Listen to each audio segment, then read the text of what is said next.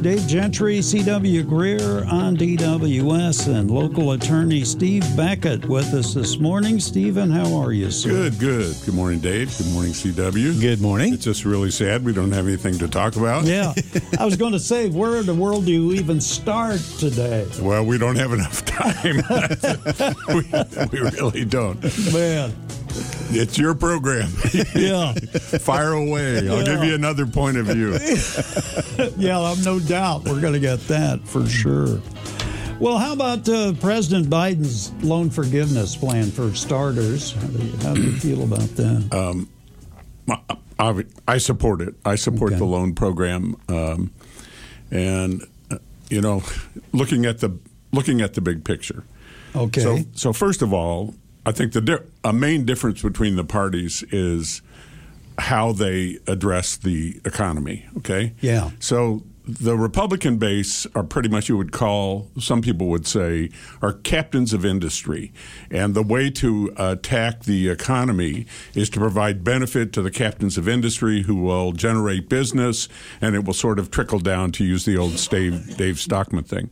And the Democrats, on the other hand, have a a, a broader, different base of uh, of used to be all the wage earners, but I think uh, President Trump changed that a lot by by uh, reaching out and and uh, getting hold of uh, blue collar uh, workers, and so the question is, how do you provide benefit to your base? Mm-hmm. So. Uh, you know, you didn't hear Republicans complaining when the Trump administration had a tax plan that really benefited what we call the captains of industry.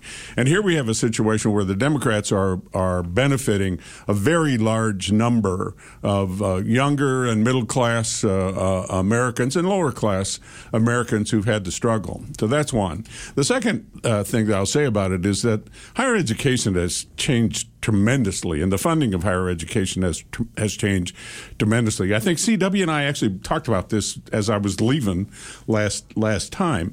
You know, when we were young, I'm younger, I'm older than you, so I go back a little further. Yeah. Um, probably fifty percent of the budget of our university came from uh, general tax funds from the state of Illinois. By the time I was on the faculty of the law school, it was 5% or less. Hmm. Well, the money to run the university has to come from somewhere. And so it comes from the tuition and from endowments to, to some extent, but not, not as much. And tuition, the, the comparative tuition when we went to school and what these kids have to pay now is unbelievable. And some kids, the only way they can possibly make it or their families can make it is through student loans. And so I saw students who are graduating from law school with 100,000, 150,000, some higher uh, debt that they're going to be paying on forever, forever and ever. And it's because the model of funding of higher education has changed uh, dramatically. So the opportunity to provide benefit to some of those students who otherwise would not have been able to go to college and now have integrated themselves into the economy of our society, uh, I think is a good thing. Is that enough? Yeah, I, I think that's pretty thorough. I yeah, I do too. And a lot of that I don't necessarily disagree with what you I mean, I think it is terrible that kids come out with those kinds of uh, debt before they even have the first opportunity to earn a paycheck. Um, you know, from my side, I guess two things, and some of it's I'm going to say is selfish. You know, my wife and I we worked to put our girls through school so they wouldn't have debt. And I know not everybody has that same opportunity. I get that. But, you know, we worked hard, several jobs, saved back, and we also encouraged our girls to uh, go after scholarships. And there are a lot of scholarships that are not awarded simply because nobody applies for them. A lot of them. And so, you know, my thought is okay, let's, why aren't we applying for these scholarships? Why you know why aren't counselors even pointing kids? Because in some of the districts I've got kids you know that I interact with at our church and so forth. They say well I didn't know that was available. Well you need to get with my wife because she knows about those things and well my counselor didn't tell me that. And many times kids will get them simply because they apply for them because nobody else is applying for them so. I I think I understand what you're saying but to some extent um, before Social Security, families had to take care of the elderly, elderly Sure. themselves. Sure. And so to say we shouldn't have Social Security because we used to do that ourselves, Right. makes no sense to me. Yeah. Same with Medicare. Yeah. Uh, so as as we change, as our society changes, as we develop, you Sure. know, a way to address problems that we Mm-hmm. see out in society, that change is always going to come with a questionable fairness. Oh, sure. Which is what I think you're saying. Yeah, exactly, and that's that's where I'm kind of at with it. You know, questionable fairness is a good term. I like that. I was just thinking here a few minutes ago about high school football and that kind of thing. Mm-hmm. And what I was wondering was, you know, when I was in school, we had funds to pay for all that stuff. But then that started going away. Sure. And you had to have these uh, parents groups come in to start finding ways to generate money. Very true. And that's Yep. how Very- they all operate anymore. It Yep. just amazes me that just a generation back, right. It was Right. so different Right. then. And as we say, the three of us agree, it's always about the money. It is. It's It is, always about the unfortunately. money. It really Yeah. is. When you were saying that earlier, I was totally agreeing with Yeah. you on that. Yeah. Week zero, what is that all about? Well, week zero is um, a way to start college football uh, without the premium, the so-called premium teams. As I said, if Alabama was playing, this would be week one. okay, Stephen, if that's what you think, buddy, we're going to stay with you. On Then we'd that have to put up with Nick. I don't think it's going to be a good day. Let's change the subject. Sure. We have a couple minutes. Yeah. I don't think it's going to be a good day for former President Trump. Um, I think Well, that none of his days have been that good lately. Oh, I think. I although think, he doesn't I notice. Think, I think he loves it. I, I think he loves it. He wants to be the center of attention. Him being the center of attention allows him to fundraise. Fundraise brings more money.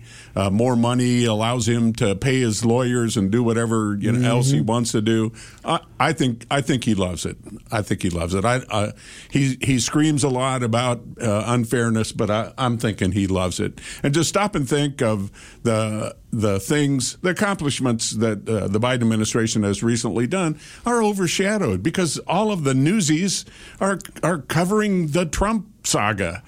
Right? I mean, it, it's We, really a diversion from the positive stuff that may be going on in our society. That we've gone beyond the uh, COVID. Now we have some other problems, but you know, it seemed to have the programs that we use that seem to have worked. We've gotten over it, etc. But now we keep talking about Trump. Yeah. Oh, for God's sake. We'll sit here some mornings Yeah. with the TV on and we'll go, we'll start at the top of the hour and that may be 10, 15 minutes after before they stop talking about Trump. Yeah. Whatever it is. Well, all I, I can find tell that you amazing. is Yeah. from a few years of experience with uh, searches and seizures and defendant representing defendants is that when the affidavit for search warrant comes out, it's never good for my client Mm-hmm. Yeah. Yeah. Yeah. because the judge reviewed it. The judge found probable cause. And believe me, there are judges who would look at an affidavit and say to the agent, to the attorney, you don't have enough. I'm not going to issue a search warrant on that affidavit. Mm-hmm. And so, you know, a perfect example would be an informant, somebody who's provided information that the agents are relying on. They have to establish that informant's credibility. Why would that person have the knowledge that the affidavit says that they have? That's one of the concerns I think the Department of Justice has. They don't want to identify those people at this stage. Uh, don't want to identify how they got the information. Um, and so it, it is, to some extent, putting the investigation at risk. But on the other side, I think the damning things that are there that exist that supported the judge issuing the search warrant are all Trump negative, and those will come out. I don't understand what this judge is up to. I mean, you talk about how they normally just fly through there, and this judge is looking at it going, well, we could do this and this. You could redact this and do that. I guess That I would ask seems- you the question that is so obvious, which is in the history of the United States, uh, how many search warrants have there been for former U.S. presidents? And do you think that there's a public interest in the issue either way that it was good that the warrant issued or it was bad that the warrant issued. You know, we're, Yeah. we're hearing all kinds of, of comments on both sides of the aisle about good and bad. People, uh, uh, the Republicans invoking Nazi Gestapo, you know, kind of thing, and Right. and the Democrats saying that the Department of Justice is just doing its job. And it's still amazing. We talk about this quite often, and, and we've talked about it with you, Steve, as well. After everything that has gone on, Trump still does well in the polls. People still, I mean, highly back him. The other day, there was a, uh, I think it was Wednesday, there was a poll that came up that said if Liz Cheney does enter the race, and it would be a three way three way race between Liz Cheney, Joe Biden, and Donald Trump. Trump would beat those two because Cheney would do more damage to Biden than to Trump. Amazing. I think I, I think that's a serious concern for the Democrats, whoever their nominee is, if it's Biden or otherwise. That's something that sure has to be taken into account. Last night, the freshman football game, St. Joe played uh, Monticello. My son coaches freshman for um, St. Joe, who, by the way, won. All right. And I'm sitting there and walking up the the stands is a guy with a "Let's Go Brandon" shirt on. so I didn't say anything. I don't want to talk politics at a football. Yeah, exactly. That's funny though. You were a nice guy yesterday. Yes, I man. was. That's good. Yes, I was. the kind of stuff that happens all the time now. It's it's getting harder and harder to avoid people who are looking for some kind of mm-hmm. issue. Very know what I true. mean? Very true. Very true. They they wear it on their shirts, don't they? Yeah. And the voting still comes back to what we talked earlier. It comes back to the money. I mean, still the pocketbook is what drives voting Well, I think in I, about I everything. think uh, I think Roe versus Wade and the Dobbs case are going to are going to weigh in in November. I think that it will um, it will generate much more involvement by uh, individuals who care about that uh, issue. Um, and so that means, in my view, uh, much more a higher participation by women um, and um, and those who feel that life begins at conception, s- both sides. It'll, it'll be interesting. I mean, what happened in Kansas has surprised me. Yeah. yeah, It Yeah. seemed to surprise everyone. yeah, So, absolutely.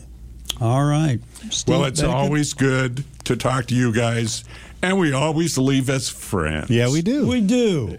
See, so we we, Let me show we you serve my at, T-shirt we here. serve as a model for everybody else out there in our listening Yep, land. absolutely. God knows we try. There you go. Thank you, Steve Beckett. bet. We appreciate it.